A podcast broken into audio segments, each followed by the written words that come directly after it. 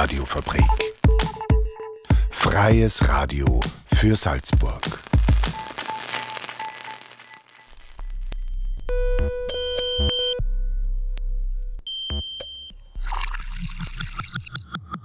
Unerhört. Der Infonahversorger auf der Radiofabrik. Jeden Donnerstag um 17.30 Uhr. Radiofabrik.at slash unerhört.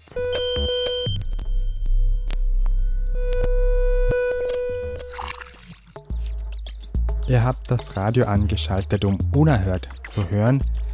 Die Stimme, welche euch heute durch die Sendung begleitet, gehört mir, Dominik Schmid. Und ich habe folgende Themen für euch mitgebracht. Zunächst fasst Ottmar Bär in unserer neuen Rubrik Infoblog Nachrichten zusammen, welche in der letzten Woche waren, welche aber in anderen Medien eher nicht so vorkommen.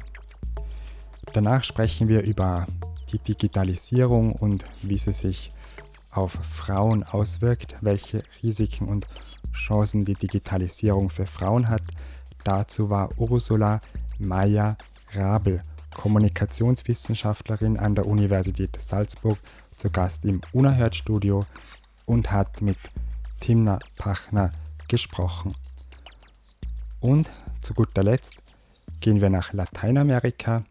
Ein Beitrag von Darius Osami, der sich mit den Mangroven befasst. Die Mangroven wachsen an den tropischen und subtropischen Küsten Lateinamerikas, allerdings ist ihr Lebensraum durch Ansiedelung und Tourismus immer mehr in Gefahr, obwohl sie ein wichtiges Ökosystem sind. Darius Osami spricht über die Situation in Tulum in Mexiko. Beginnen wir aber nun mit dem Infoblog. Ottmar Bär fasst für uns ein paar Nachrichten zusammen, welche in der letzten Woche waren, welche aber in anderen Medien eher weniger vorkommen. Unerhört. Infos. Übernahme eines Mahnmals. Das Hörmahnmal aus dem Projekt Niemals vergessen von der Radiofabrik ist im Beisein von VertreterInnen des Kulturvereins Österreichischer Roma in die Obhut der Stadt Salzburg übergeben worden. Die Skulptur am westlichen Ende des Schwarzgrabenwegs wurde zum Gedenken an die Zeit des Nationalsozialismus aufgestellt. Erinnert werden soll an das unweit der Skulptur gelegene einstige Sammellager Max Klein und an die dort inhaftierten und später ermordeten Roma und Sinti. Außerdem beabsichtigt die Stadt Salzburg im Nahbereich des Mahnmals eine Infotafel über die Entstehung, die erfolgte Schenkung und die Bedeutung des Mahnmals zu errichten. Unterstützung für Notreisende. Mit dem Projekt Soli Brücke werden seit kurzem wieder Notreisende in der Stadt Salzburg unterstützt. Über den Europäischen Freiwilligendienst ESK konnte eine Betreuungsperson vorerst für ein Jahr lang angestellt werden. Mit dem Projekt sollen Begegnungsmöglichkeiten geschaffen und Vorurteile abgebaut werden. Zudem will das Projekt Soli-Brücke Bildungsangebote wie niederschwellige Deutschkurse für die Notreisenden anbieten. Die Soli-Brücke wird vom Soli-Café im Andréviertel koordiniert. Ideen für die Zukunft. Die Paris-Lodron-Universität Salzburg sucht nach Ideen für ein Lehren und Lernen der Zukunft. Wie soll ein Studium künftig aussehen? Was braucht man für ein gemeinsames Lernen in der Kombination aus analog und digital? Wie kann eine Uni ihre Absolventinnen und Absolventen für das Berufsleben vorbereiten? Bis zum 15. Oktober können Ideen und Lösungsvorschläge eingereicht werden, denen dann in einem gemeinsamen Diskussionsprozess zwischen Universität und Öffentlichkeit nachgegangen wird. Interessierte können sich auf openinnovation-salzburg.at informieren. Unerhört. Der Infonahversorger auf der Radiofabrik. Radiofabrik.at slash unerhört. Die Digitalisierung war immer wieder Motor für viele Veränderungen und Innovationen. Insbesondere in jüngster Vergangenheit waren insbesondere Frauen durch die Auswirkungen, sowohl positive als negative, der Digitalisierung betroffen.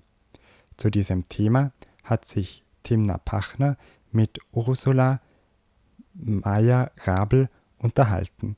Ursula Meyer-Rabel ist Kommunikationswissenschaftlerin an der Universität Salzburg. Sie spricht über das Projekt Die Takt und darüber, welche Chancen und Risiken die Digitalisierung für Frauen hat. Frau Ursula Meyer-Rabler ist Kommunikationswissenschaftlerin und stellvertretende Leiterin der Abteilung Center for Information and Communication Technologies and Society, kurz ICT und S an der Universität Salzburg. Dort beschäftigt man sich mit den sozialen Auswirkungen der Digitalisierung. Ursula Meyer-Rabler ist auch Projektverantwortliche von Ditakt, einem Informatik- und IT-zentrierten Kursprogramm von Frauen für Frauen in Österreich, das seit 2003 an zwölf Tagen im Sommer stattfindet. Geboten werden dabei über 40 Kurse, die einen Einblick in die Welt der IT geben und dabei auch aktuelle Trends berücksichtigen. Wenn es also nun um das Thema Frauen und Digitalisierung in der Region Salzburg geht, sitzt Frau Meyer-Rabler an der Quelle. Welche Trends und Entwicklungen kann sie in ihrer Praxis beobachten? Ja, also der ganz auffälligste Trend ist, dass es zu wenig Frauen generell gibt in der IT, in den digitalen äh, Berufen. Und das ist nicht nur in Salzburg so, sondern das ist ein genereller Trend überall. Und äh, schon seit fast 20 Jahren bemühen wir uns mit der Didakt äh, Sommeruniversität, dem ein bisschen entgegenzusteuern. Äh, man kann das sozusagen mit einer solchen Sommerschule wird sich das nicht ändern. Aber wir versuchen ein Netzwerk aufzubauen, auch unter Frauen, die äh, IT interessiert sind, die äh, digitale Technologien affin sind und die sich sozusagen bei dieser Didakt finden. Manche kommen immer wieder, sind schon mehrere Jahre dabei. Und parallel dazu hat sie eigentlich wirklich ein ganz gutes Netzwerk aufgebaut, wo sich die Frauen auch untereinander informieren informieren und sich auch das Gefühl geben, ja, dass das ganz was Selbstverständliches ist, dass Frauen in dem Bereich ähm, ja, unterwegs sind. Eine kleine Rückschau vielleicht auf diesen Sommer. Wie hat sich denn die Pandemie jetzt aufs Interesse an den Berufen im mhm. Bereich der Digitalisierung ausgewirkt? Mhm. Ja, das war ganz interessant. Also heuer, 2021, haben wir es ja zum zweiten Mal online gemacht mit ein paar wenigen Ausnahmen. Also es hat ein paar Kurse gegeben, die haben vor Ort im Unipark stattgefunden. Was weiß ich, Roboter bauen oder sowas lässt sich schwer virtuell bewältigen. Aber wir haben festgestellt, dass eigentlich ein steigendes Interesse da ist. So unsere Vermutung ist, dass einfach viel mehr junge Frauen in der Pandemie mit digitalen Technologien zu tun hatten, durch Distance Learning, durch einfach Verwendung dieser Tools. Haben wir den Eindruck, dass äh, eigentlich ein größeres Interesse an informatischen Lehrveranstaltungen zu verzeichnen ist, als das in den früheren Jahren der Fall war. Können wir jetzt damit rechnen, dass sich die Frauen zunehmend Arbeitsplätze im IT-Bereich erobern? Ja, das wird sicher stattfinden, ganz normal, aber es wird jetzt nicht deshalb irgendwie ein sprunghaftes Ansteigen zu erwarten sein. Aber ich glaube, es wird zunehmend selbstverständlicher und die Frauen werden in diese Berufe einsteigen. Ja? Wobei es uns ganz wichtig ist, dass es nicht nur darum geht, dass Frauen jetzt auch die klassischen IT-Berufe wie Programmiererinnen, Softwareentwicklerinnen und so weiter machen, sondern äh, weitergehen, ja? in Entscheidungspositionen kommen, Führungspositionen in der IT übernehmen. Also nicht das ausführen, was sie Männer ausdenken, sage ich jetzt einmal ein bisschen provokant, sondern selber die Agenda setzen und selber bestimmen, welche Techniken brauchen wir, welche Technologien brauchen wir. Da sind fast keine Frauen auf diesem Entscheidungslevel unterwegs. Und das ist eigentlich das Wichtige, dorthin zu kommen und nicht jetzt nur sagen, ja, wir haben jetzt da gleich viel Programmiererinnen wie Programmierer. Je früher, desto besser. Was wäre denn Ihrer Meinung nach notwendig, damit man noch mehr junge Frauen dazu motiviert, sich für so einen technisch-informatischen Bildungsweg zu entscheiden. Es ist nach wie vor so, dass Mädchen anders erzogen werden als Burschen. Es ist noch so. Auch wenn sich die Eltern bemühen, also oft kann man dem gar nicht irgendwie entgegenwirken. Also da fängt schon an. Aber es fängt da ganz subtil an, auch in der Schule natürlich. Also dass einfach Mädchen äh, bestärkt werden in diesem Weg. Pädagogik, Lehrer und Lehrerinnen spielen eine ganz eine große Rolle, äh, junge Menschen äh, in die eine oder andere Richtung zu motivieren. Und da stellen wir schon fest, dass Lehrer und Lehrerinnen in irgendeiner Form eine gewisse Zurückhaltung äh, an den Tag legen, was jetzt mehr oder minder so einen unbefangenen Umgang mit digitalen Technologien, da ist so eine Angst dahinter der Pädagogen, dass sie das nicht so gut können wie die Schüler, Schülerinnen. Und ich sage immer, das ist auch nicht erwartet. Ja? Also Lehrerinnen müssen nicht das letzte Videoformat kennen oder das letzte, das neueste Social Media und so weiter aber sie haben Reflexionswissen und sie könnten sehr wohl, wenn sie auf das mehr eingehen, Schüler und Schülerinnen einfach so einen Hintergrund geben, dass sie souveräner mit diesen Technologien umgehen, dass sie die ein bisschen hinterfragen, aber auch Interesse wecken und auch zeigen, du kannst es selber beeinflussen, wie die Technologie, wie weit du die ranlässt und ja, äh, wie stark du das benutzt. Und alle diese äh, Bereiche, wo das einfach ganz selbstverständlich integriert wird in das, was Schüler, Schülerinnen tun, lernen, spielen, äh, kommunizieren, äh, einfach diese Dinge viel selbstverständlicher im Unterricht einsetzen. Ja? Äh, einfach da Technik als nicht etwas, was außerhalb der Schule stattfindet und vorwiegend von Buben gemacht wird. Ja? Das ist derzeit immer noch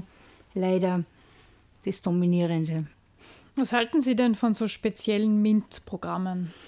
Ja, also ich bin ein bisschen kritisch, was die MINT-Programme betrifft, weil sie eben meiner Meinung nach nicht weit genug gehen. Ja? Also da geht es um natürlich Bewusstseinsförderung, äh, Schaffung von Interesse bei Mädchen, auch eben Unterstützung, um einzusteigen in diese Berufe im IT-Bereich, aber viel zu wenig, meiner Meinung nach, wird diese Gestaltungsoption bei den MINT-Programmen vermittelt. Also Du kannst selber bestimmen, welche Technik es in Zukunft geben wird.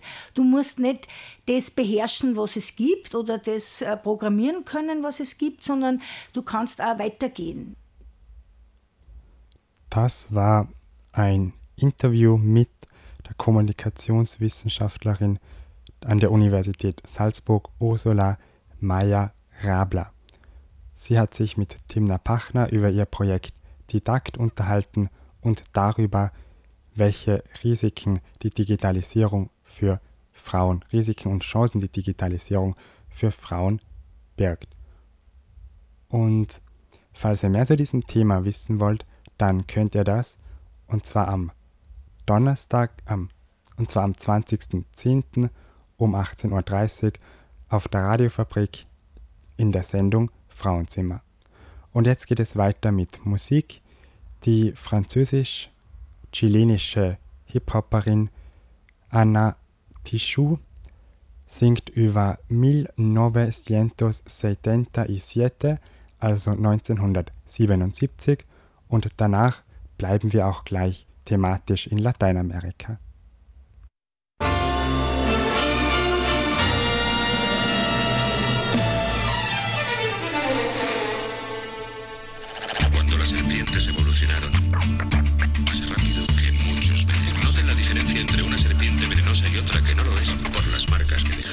1970, 1970, 1970, 1970. Nací un día de junio del año 77, planeta Mercurio y el año de la serpiente. Signo patente tatuado y en mi frente que en el vientre de mi madre marcaba el paso siguiente. Nacer llorar sin anestesia en la camilla.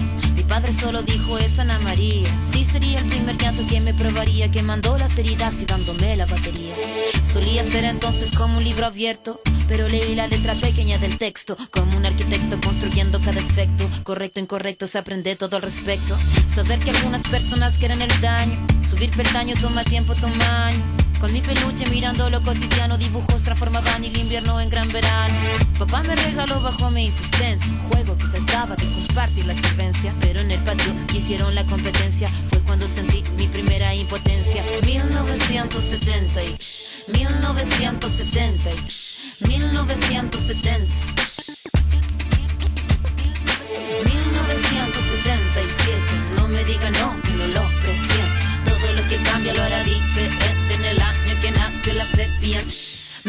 1977, no me diga no, que no lo presiento. Todo lo que cambia lo hará diferente en el año que nació la serpiente.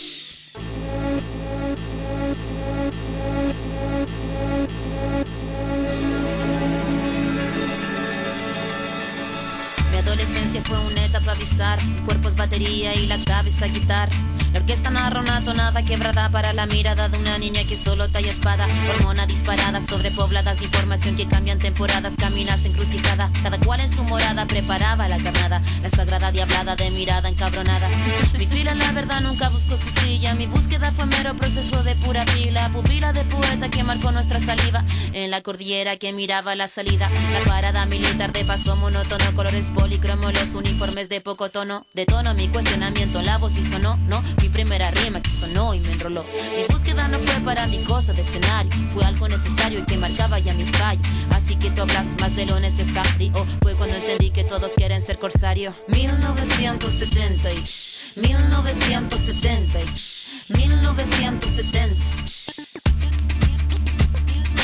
1977, no me diga no, no lo presiento. Todo lo que cambia lo hará diferente en el año que nació la serpiente. 1977,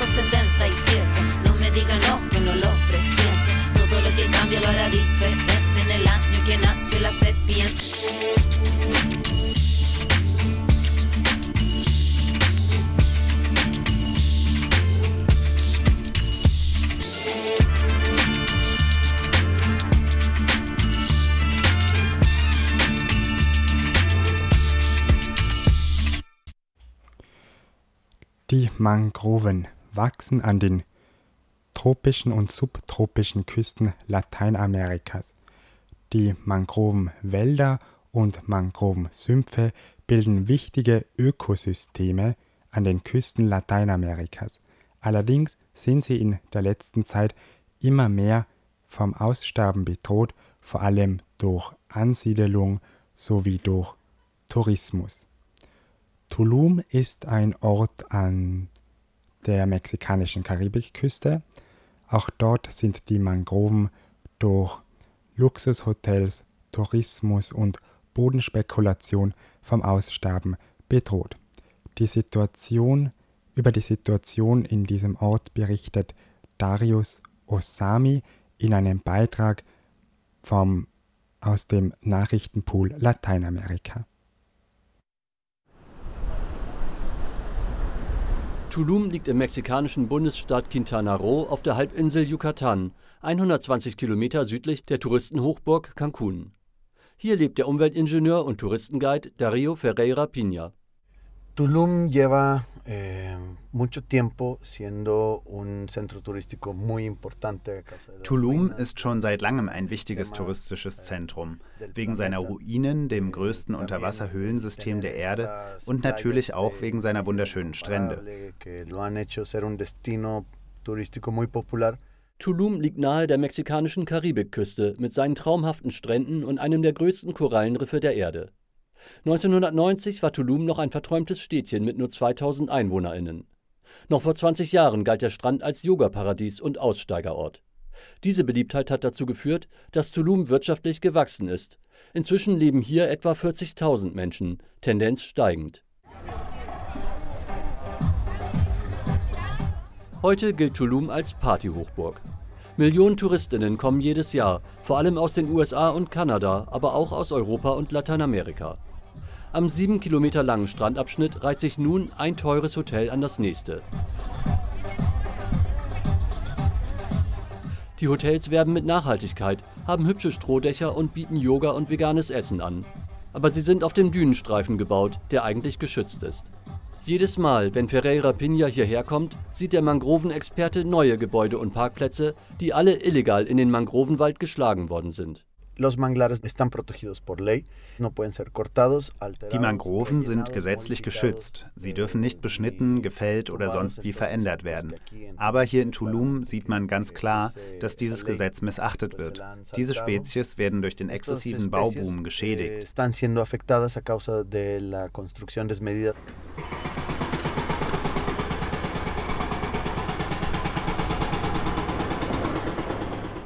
Umweltingenieur Ferreira Pina, der ja ebenfalls vom Tourismus lebt, sieht zumindest für Tulum keine Zukunft mehr.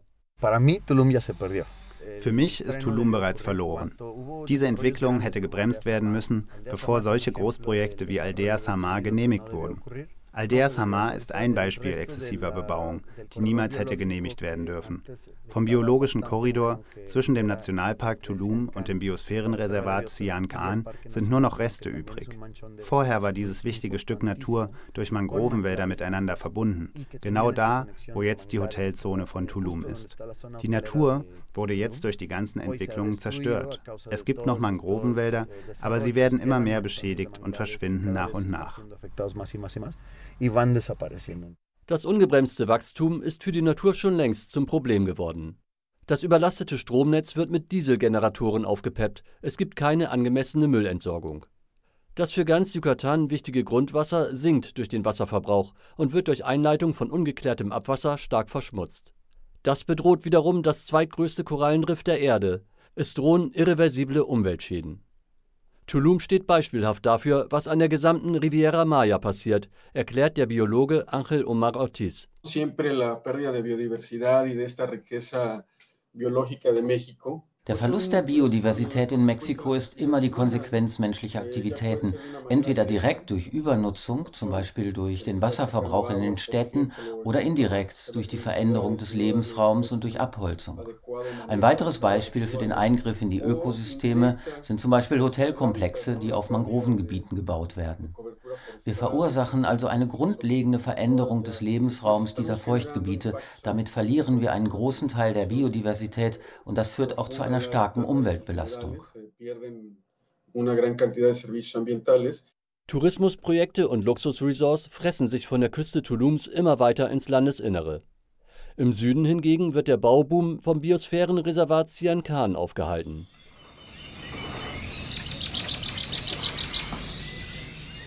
Das UNESCO-Welterbe besteht aus tropischen Wäldern, Mangroven und Lagunen und ist doppelt so groß wie das Saarland. Der Biologe Ángel Omar Ortiz ist seit 2012 Direktor des riesigen Naturschutzgebietes. Er hat nur 23 Mitarbeiter, davon sind 14 Parkschützer. Zu wenig, um Wilderer und alle illegal auf dem riesigen Areal errichteten Bauten und Straßen aufzuspüren. Die eigentliche Gefahr aber lauert direkt außerhalb der Grenzen von Sian Khan, erklärt Omar Ortiz,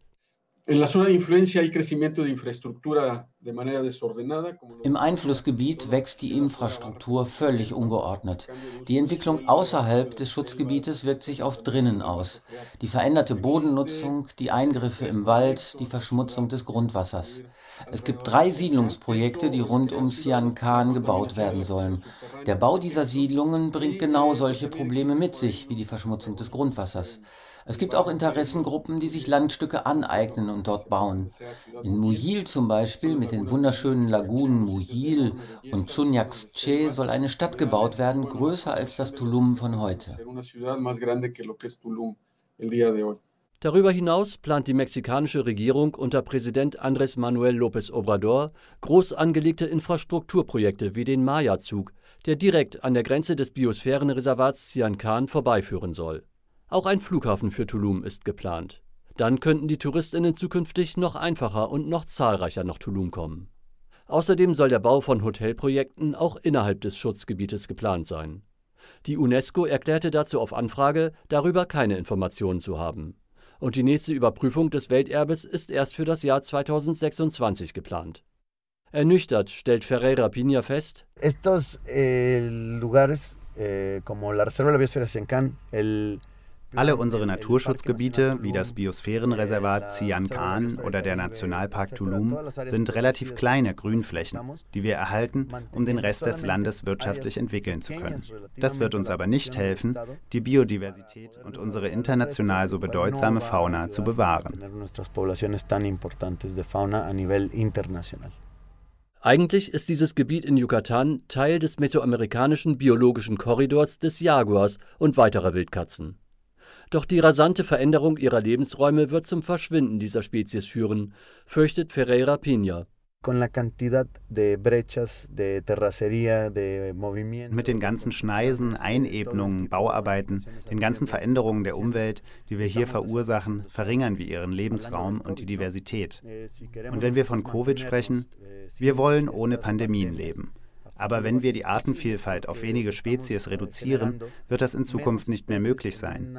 Denn wenige Arten in einem Tropengebiet mit vielen Erregern führen zur Ausbreitung neuer Krankheiten. Umso mehr, wenn sich die Menschen von den Wildtieren ernähren.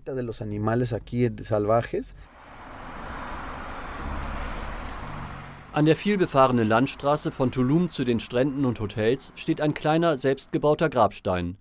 Hier wurde im Dezember 2018 ein Puma überfahren. Sinnbild für die fortschreitende Zerstörung des Lebensraumes der eigentlich streng geschützten Raubkatzen. Mexiko hat nach Brasilien die zweitgrößte Population des Jaguars, fragt sich nur, wie lange noch. Das war ein Beitrag zur Situation der Mangroven in Tulum, einem Tourismusort an der mexikanischen Karibikküste Darius Osami hat berichtet, der Beitrag stammt aus dem Nachrichtenpool Lateinamerika und wenn ihr diesen Beitrag nochmal hören wollt oder andere Beiträge aus Lateinamerika, www.npla.de ist die Internetadresse dafür. Und das war für heute unerhört. Am Mikrofon verabschiedet sich Dominik Schmid und ich spiele jetzt noch von den Los Héroes durante silencio entros dos tierras.